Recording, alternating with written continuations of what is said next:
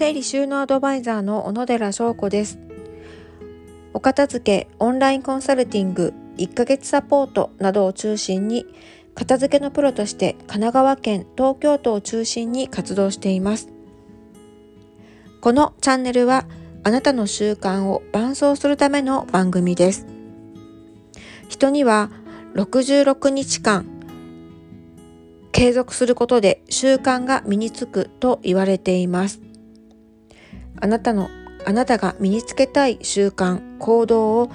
今日もとりあえず10分実行していきましょう。今日もこのラジオを聴いていただいてありがとうございます。あなたは今何をしていますか？このラジオを聴き始めたということはもう今日習慣づくりに励んでいるということになりますね。本当に素晴らしいと思います。えー、ここまで続けられた自分を褒めてあげていただきたいと思います。さあ、ここまでで1分経過しました。今日は、えー、習慣化、えー、8日目になります。1週間続きました。今日から2週間目に入りました。あなたが行動している間、私は今日も習慣についての小話をお届けしたいと思います。今日は、大変な日は例外ルールで乗り切るというお話です。えー、朝30分英語の勉強するとかね、えー、朝5時に起きるとか、毎日30分ウォーキングをするなど、えー、こんなようにですね、まあ、やりたいことを決めても、それを同じペースで1ヶ月間、66日間、守り通すのっていうのはすごく至難の技だと思います。えー、例えばですね、毎日30分英語の勉強すると決めていても、突然ね、トラブルで、例えば、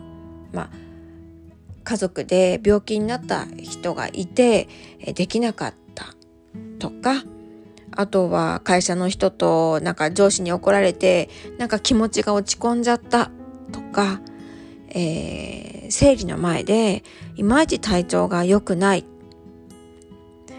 で寝不足でちょっと気持ちが上がらないなんて様々なこうイレギュラー案件ってあったりしますよね。はい。こういうイレギュラーな出来事のせいで習慣化したい私たちの行動をこうまあできなかった日が続いたりするとあとサボっちゃったとかね。そういう日が続くとまあサボったらまあいいんだけどできなかったやりたい気持ちがあるのに状況的にできなかったってなるとまあ何ともない人もいるんでしょうけど中にはこう自己嫌悪に陥ったりこう無気力な気持ちになってやる気がなくなっちゃったりする人がいると思います。はい。そうなるとなんか諦めちゃったりして挫折の道に進んじゃうっていうパターンもあると思います。実際に、えー、お片付けのオンラインサポートで宿題の日までにね私に言われた宿題ができなかったっていうおっしゃってちょっとこう残念そうな表情をされる方もいるんです。そういう方にはですね、ぜひこの例外ルールというのを、えー、ご提案します。で、イレギュラーな出来事への対応を、えー、あらかじめルール決めとくっていうことがいいらしいんですね。はい。えー、まあ、この、その状況に、えー、柔軟に対応できて継続だけは続けられるっていう仕組み作りなんです。はい、私がその前にさっきご紹介した、えー、ビデオチャットまでに片付けがちょっとできなくって、えー、すいませんっておっしゃってる方には休んでいいって言ってるんです。あの体調悪くて無理にあの片付けする必要はないと思ってて大事なのはあのちょっとして止まやらない日があったあってもいいから続けること、だと思ってるのででも何もしないで休むのはきっとその方は嫌なのでその方にはですね今日は休みますって連絡くださいっていうふうにして言うようにしています。ですから、えー、私のオンラインサポートを、えー、されてない方に方にも、えー、同様にですね何かできなかった時にそ,、えーと、それなりに対応できるルールを決めとくといいと思います。これは、えー、自分をね甘やかすためのルールでも何でもなくてとにかくあの継続するため柔軟性を持たせるためのものなんです。はい。特にねあの完璧主義の人とかあの何て言うんですかここまでできなかったらやらなかったやらない方がいいみたいに考えちゃう人も時々いらっしゃいましてそんなあの極端な考えはしなくて大丈夫です。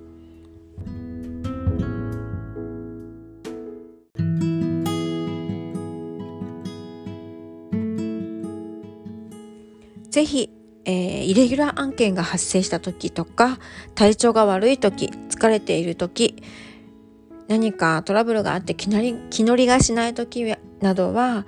えー、例外ルールをね作って上手に活用してみてください。今日は習慣に例外ルールを設けておけばどんな時にも柔軟に対応できるというお話をさせていただきました。